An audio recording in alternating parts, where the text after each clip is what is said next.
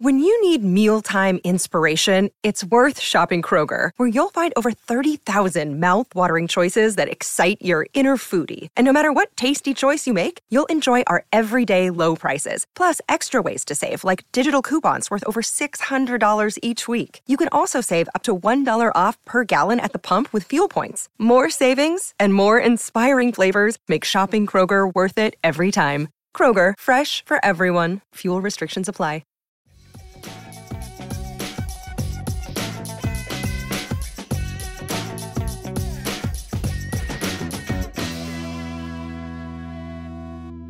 Hello everybody and welcome to Ice-Burgh To Go, your daily dose of Pittsburgh Penguins news and analysis. You can find us on YouTube at Inside the Penguins or anywhere you get your podcasts from.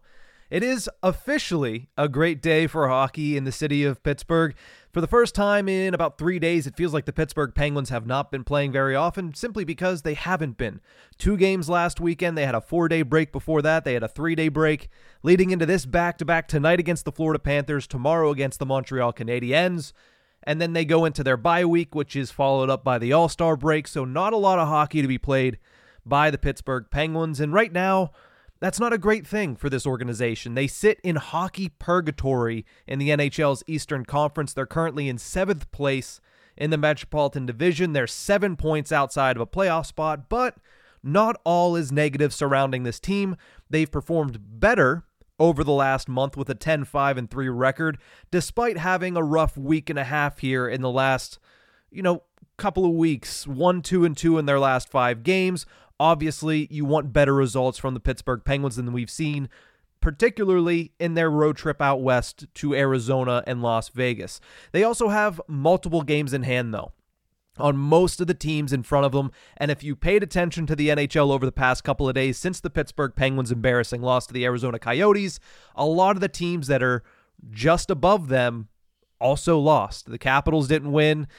The Devils struggled in their games. A lot of these other teams were losing, giving the Pittsburgh Penguins more games in hand and more of an opportunity to play catch up once they return from the N H L's All-Star break. And with all of that being said, Kyle Dubas is reportedly willing to wait past his initial deadline of the All-Star break to decide on a direction for this team.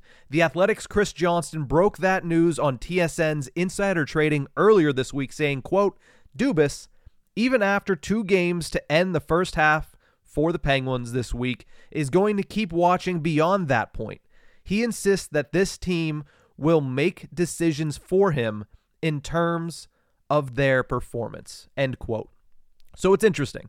Dubas said on December eleventh, we remember the date, that's a date we've gone back to multiple times on this show, on pretty much every corner of the Pittsburgh Penguins universe. That is a, a, a demarcation line as to when the Pittsburgh Penguins were tasked with turning this around, and they were given up until their bye week and the All-Star break. Well, that's as soon as forty-eight hours from now. Most of these players will be heading to warmer climates, although beautiful day in the Berg today. From what I hear, it's a beautiful day in the D M V where I'm at, so certainly nice weather there, but they're going to be heading on their vacations here because we've officially approached the N H L's All-Star break. So we all expected Kyle Dubas to have a plan in action, and the recent performance of the team has kind of escalated the conversation around the Pittsburgh Penguins as to, okay, now they have to sell after their poor performance out west. But he's saying, I want to see more.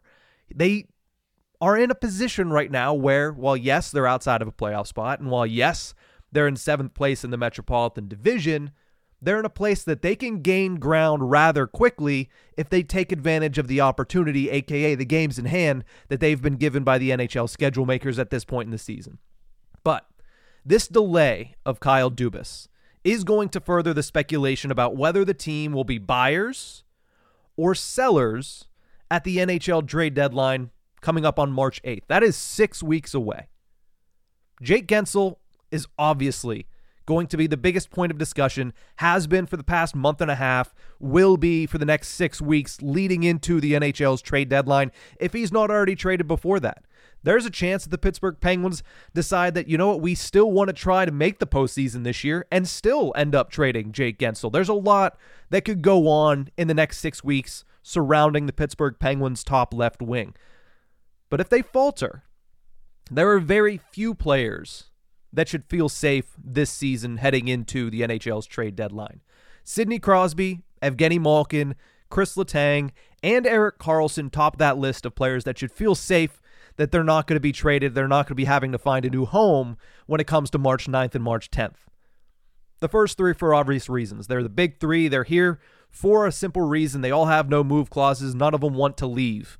And I'll ex- that point, none of them want to leave is a point that people north of the border should understand, at least those that go on T V and say Sidney Crosby wants out. But Erik Karlsson, you also don't give up on him after forty-four games. You traded away, yes, I get it, a lot of bad contracts, which helped.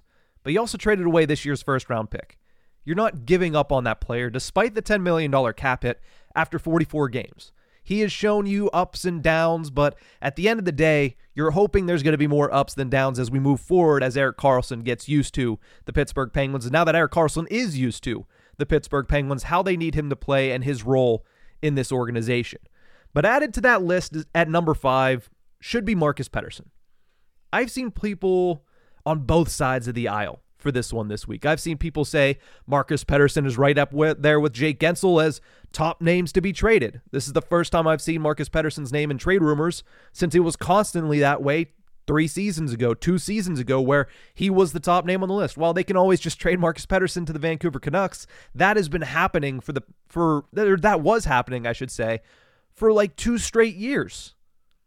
But then, has a great year last year, the conversation stops. All of a sudden, the Pittsburgh Penguins are in the court of public opinion. All of a sudden, they are definitely sellers at the deadline. Kyle Dubas doesn't agree with that. I don't think a lot of people are uh, agreeing with that as of right now. They're not to that point where they're going to sell for sure, but the court of public opinion says so. And with that, people have started to bring Marcus Pettersson's name into these trade rumors. Most notably on the other side of this, Rob Rossi of The Athletic put Marcus Pettersson in a group with Crosby, Malkin, and Letang as the only players that Kyle Dubas shouldn't actively seek trades for, and I agree with Rob. You know, Rob put that in, in, in the middle of his piece about what Kyle Dubas should do with this team for the remainder of the season. He threw Marcus Pettersson's name in there and, and didn't go back to it, but you know what? That spoke to me. And I wholeheartedly agree. There's a lot of people online that might disagree that say Marcus Pettersson should be a trade chip for the Pittsburgh Penguins this season. I don't think that's the case at all. Marcus Pettersson is still twenty-seven years old. He has another year left on his current contract on a very team-friendly cap hit of just over four million dollars. He's been the Penguins' most consistent defensive defenseman this season and arguably the most consistent defensive defenseman over the past few seasons with the decrease in play of Brian Dumoulin. He is even on pace, and I understand. This is not a crazy pace to set. This is not a Chris Letang, Erik Karlsson type pace, and he does only have one goal this season. But Marcus Pettersson is even on pace to set a new career high in points this season with thirty-two as of this moment. So he's bringing the all-around game. He has been, as Kyle Dubas has mentioned on multiple occasions, one of the most consistent players, not just defensemen, but consistent players for this team this season. So for that reason, I understand why Pettersson could be a highly sought-after player at the trade deadline this season, why he could fetch a rather impressive return for the Pittsburgh Penguins at the trade deadline, simply because he's a great player. His eight-team no-trade list does very little to deter the Pittsburgh Penguins from shopping him if they do decide to do that, but you can't and you shouldn't trade everybody at the deadline this season, even if you determine we're going to sell off some pieces to try to kickstart the rebuild, try to bring in some new blood, try to give Kyle Dubas a little bit more breathing room when it comes to his assets in the organization, whether that be draft picks or prospects or what have you.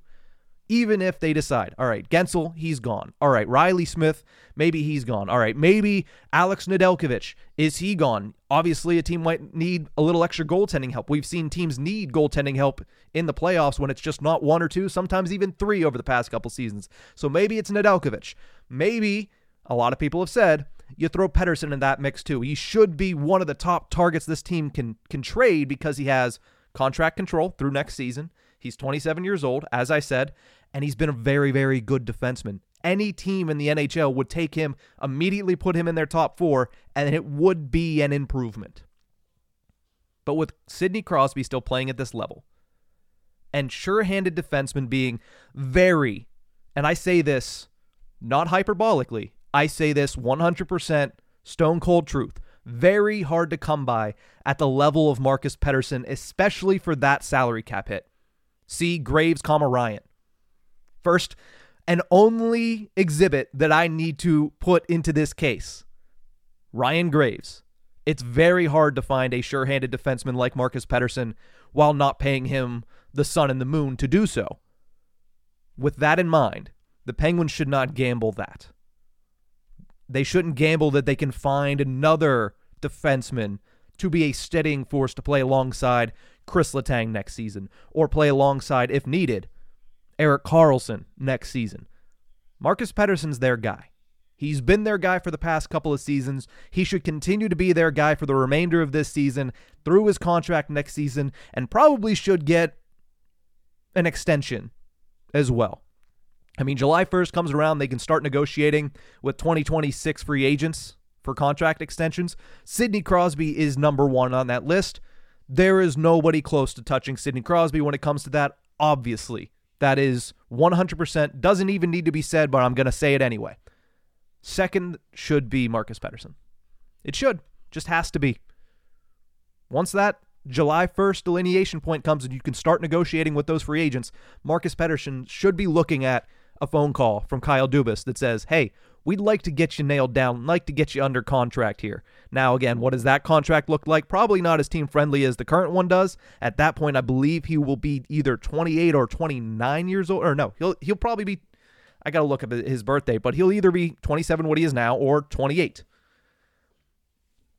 Point of the matter is, if the Penguins do decide to sell, which, according to Chris Johnston of The Athletic, he's not there yet.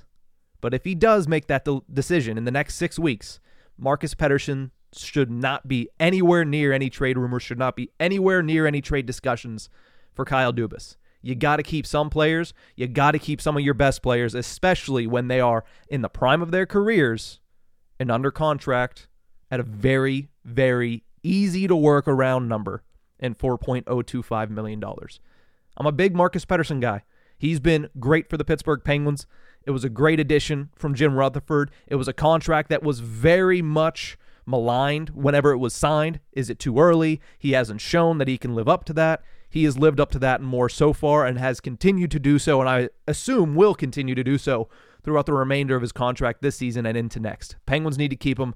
If they're going to start selling, that's a guy that I, I think that you stay very clear away from putting up there on the block. But that's going to do it for this episode. Penguins play a game tonight, so that's a little bit of fun. Let's see what they can do against the Florida Panthers tonight. Let's see what they can do against the Montreal Canadiens tomorrow before they say one two three Cancun and go out on their mid-season vacations. But that's it for this episode. Remember, you can find us on YouTube at Inside the Penguins or anywhere you get your podcasts from.